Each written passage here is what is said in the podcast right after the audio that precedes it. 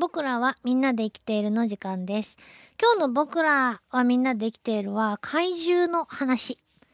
えー、怪獣って言ったらね、やっぱまあウルトラマンとかに退治されてる方々を思い出したりもするんですけど、僕域に登場するんでちょっとね、別の怪獣ですよね。海の獣と書きます。えー、マリンワールドで、海の中道でですね、マリン、福岡のね、マリンワールドで、18日に、土曜日ですね、今週の、えー、マリンワールド開館20周年を記念して新しい施設がオープンします。えー、その名も怪獣アイランドなんですけど、アシカとかアザラシたちのことをですね、怪獣と、えー、呼びます。海の獣ですもんね。で、水中をですね、あのトンネルみたいになってるところを優雅に泳いだりとか、えー、餌を取る姿を間近でね、あの、体感できるような施設になっているということで、すでに、あの、テレビリリースもされているみたいなので、ご覧になった方もいらっしゃるかと思います。で、まあ、あの、マリンワールドの館長さんのですね、お話を、この間ちょっと、読ませていただいたときに、やっぱりな、新しい施設にですね、怪獣さんたちがお引越しするだけでもすっごい大変なことなんだと、えー、いうことなんですよ。ねえ、新しい場所、引っ越しですよ。人間だったら目的があって引っ越すんで、その辺折り合いつけてですね、あの、分かってて引っ越しますけど、動物の皆さんはですね、あの、引っ越すよって言われても、もう、ポカンってするわけでしょ？何が何だか分かってなくて、で、今までこう、すっごい慣れ親しんだ場所から、勝手に、あの、その都合でね、人の都合で違う場所に、新しい場所に連れて行かれたら、もう連れて行かれる家庭よりその前に連れていくためのケージの中に、はい、入ってくださいって言って、閉じ込められる、一時的にですけど、閉じ込められるだけでもすごいストレスを感じるはずなわけですよね。いや、何されると？みたいな。なのでね、まあ、ちゃんとその、えー、ケージの中に入って、えー、しばらくじっとしておきますよという訓練から始めたんだそうです。引っ越しに先立ってね。まあ、その辺のお話は、あの、高田先生が番組にお越しになった時に詳しく伺おうと思うんですけども、今日はそのですね、怪獣さんたちのお話なんですよね。えー、アシカやアザラシ、えー、なんですけど、アシカ、アザラシって言われて、いや、何が違うのかっていうね、話。アシカとアザラシは確かにもう見たらね、違うの分かります。アシカの方が、まあ見た目で言うとですね、アシカさんの方がちょっと鼻先が、あの、鼻筋が通ってて、アザラシの方がもうちょっとこう丸っこい感じがしますし、体の全体もですね、あの、頭が小さくて細、細っこいのがこうアシカさんでですね、アザラシはどっちかっていうとこう、てるてる坊主みたいな ちょっとずんぐりした感じのイメージがあります。でも、アシカとオットセイはって言ったら、いやー、ど、どっちがどっちみたいな。同じじゃないとみたいなね。えー、そんな気がしますが、アシカ、アザラシ、オットセイ、えー、怪獣の仲間はですね、気脚目。気脚の木はヒレという感じです。脚は足ですね。要するにヒレのような足を持っている仲間だというふうに分類されるんですけど、皆さんご存知の通り、えー、哺乳類ですね。で、その祖先はどなたかなっていうと、陸上に住んでいた肉食動物だろうということで、犬と同じ祖先だということなんですよ。で、祖先が同じで棄却目としてひとまとめにされていますが、あアシカ、アザラシ、オットセイ、それぞれ兄弟ぐらい近いのかというと、もう全然犬とかクマとか、あイタチとか猫とか分けるぐらいの違いがあるそうなんです。だけども、えー、海という環境で暮らすことによって、えー、水の抵抗を少なくして早く泳げるようになりたいということで、防水型の体型になった。で、泳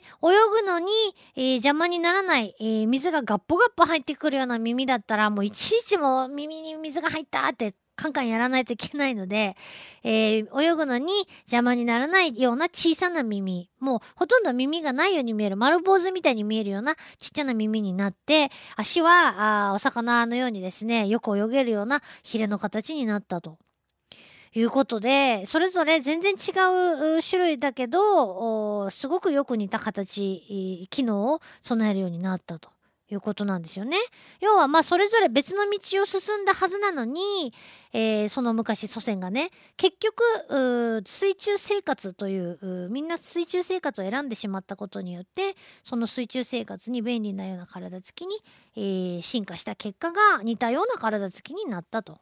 いうことですね。まあ修練進化という話を以前にしたことがありますけど目的に応じて全然関係のない仲間たちが同じような形になったりすることですね。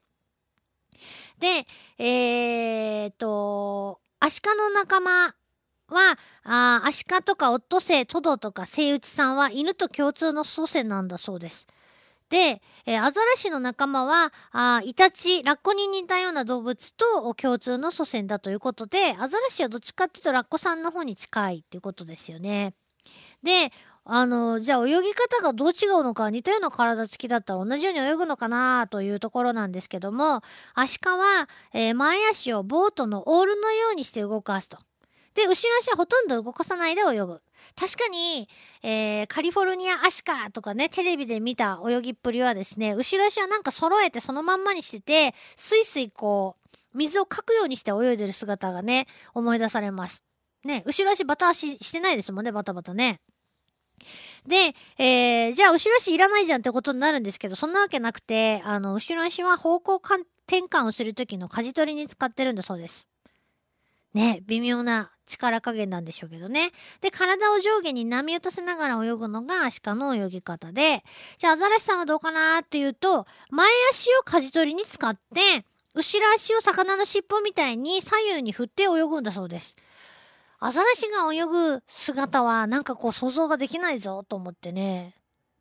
あんまりこう、見た記憶がないなと思うんですけどね。今度、あの、怪獣ランドで見れる時があったら見てみたいなと思いますが、体を左右にくねらせながら魚のような泳ぎ方をするのがアザラシと。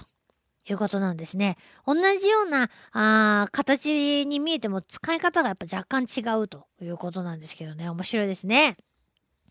で、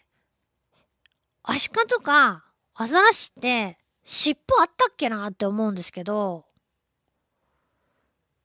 どうですか皆さん？記憶の中に。ごまちゃん尻尾あったっけ？ね。ちゃんと尻尾あるんだそうですけどね。えー、み、み、見ないかん、これ。怪獣ランド、あ、怪獣ランドじゃない、怪獣アイランドですね。えー、行ったらですね、あのー、尻尾ね、ちょっと見つけたいなと思いますね。えー、アシカの皆さんとかよくですね、あのー、イルカショーと一緒にアシカショーつって、いろんな曲芸をですね、披露してくれたりしますけども、歩き方ね、そういう時に皆さんご覧になったことがあるんじゃないかなと思いますが、えー、上半身をみょこっと起こして前足でこう支えてますよね。犬で言うとちょっとお座りに似たポーズになりますが、で、あの、後ろ足は外側に開いていて、こうパッタパッタパッタパッタしながらよちよち歩きですが、しっかり歩いていると。で、じゃあ、アシカは頭がかゆい時は、どこで書くでしょう？ねえ、頭がかゆい時。前足器用そうですけど、えー、どこで書いてるでしょうか？正解はですね、後ろ足なんですね。犬と同じですね。犬も頭がかゆいときは後ろ足でカキカキ、します。頭とかね、体がかゆいときは後ろ足を使いますが、足かも同じだということです。えー、アザラシは、あじゃあ歩くときどうするかなっていうと、アシカみたいに上半身を起こして、犬のお座りみたいな形をアザラシがしているのを私は見たことがないぞと思うんですが、あアザラシは、あの、体を起こすことは全くできないそうです。ね。そうよね。なんか上陸してるアザラシみんな寝っ転がってますもんね、バイーンって。あの状態からですね、起き上がることはできないそうなんですね。で、移動するときは、ほら、あの、シャクトリムシみたいに、バインバインバインって、あの、なんていうかな、うねうねしながらね、動きますもんね。ええー、で、かゆいとき、アザラシはですね、寝転がったまま前足で書くそうです。カキカキカキって。ねえ。えー、似たようなイメージなんですけど、やっぱり全然違う、う体の作り、面白いなと思いました。はい。えー、頭にボールを乗せれるのがアシカで、頭にボールを乗せれないのがアザラシと。まあ、そんな区別の仕方もなんですけど、えー、まあ、そういうちょっと前知識を持ってですね、4月18日のね、えー、海上アイランドのオープン、楽しみに行かれてみてはいかがかなと思います。私もまだ実は見ていないので、えー、まあ、近々ですね、あの、出かけていきたいなと思ってるんですけどね。はい。ということで、今日は、あー怪獣さんたちのお話をちょっとですね、取り上げてみました。ありがとうございました。Love FM Podcast.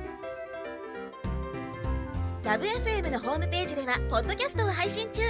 あの時聞き逃したあのコーナー気になる DJ たちの裏話ここだけのスペシャルプログラムなどなど続々更新中です現在配信中のタイトルはこちら Words around the world. 僕らはみんなで生きてる。Busan Hotline. Music Primary for Podcast 君が世界を変えていく。 Happiness Controller。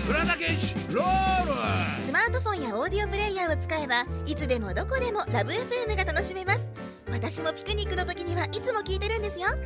Love FM Podcast. ちなみに私はハピネスコントローラーを担当してます。聞いてね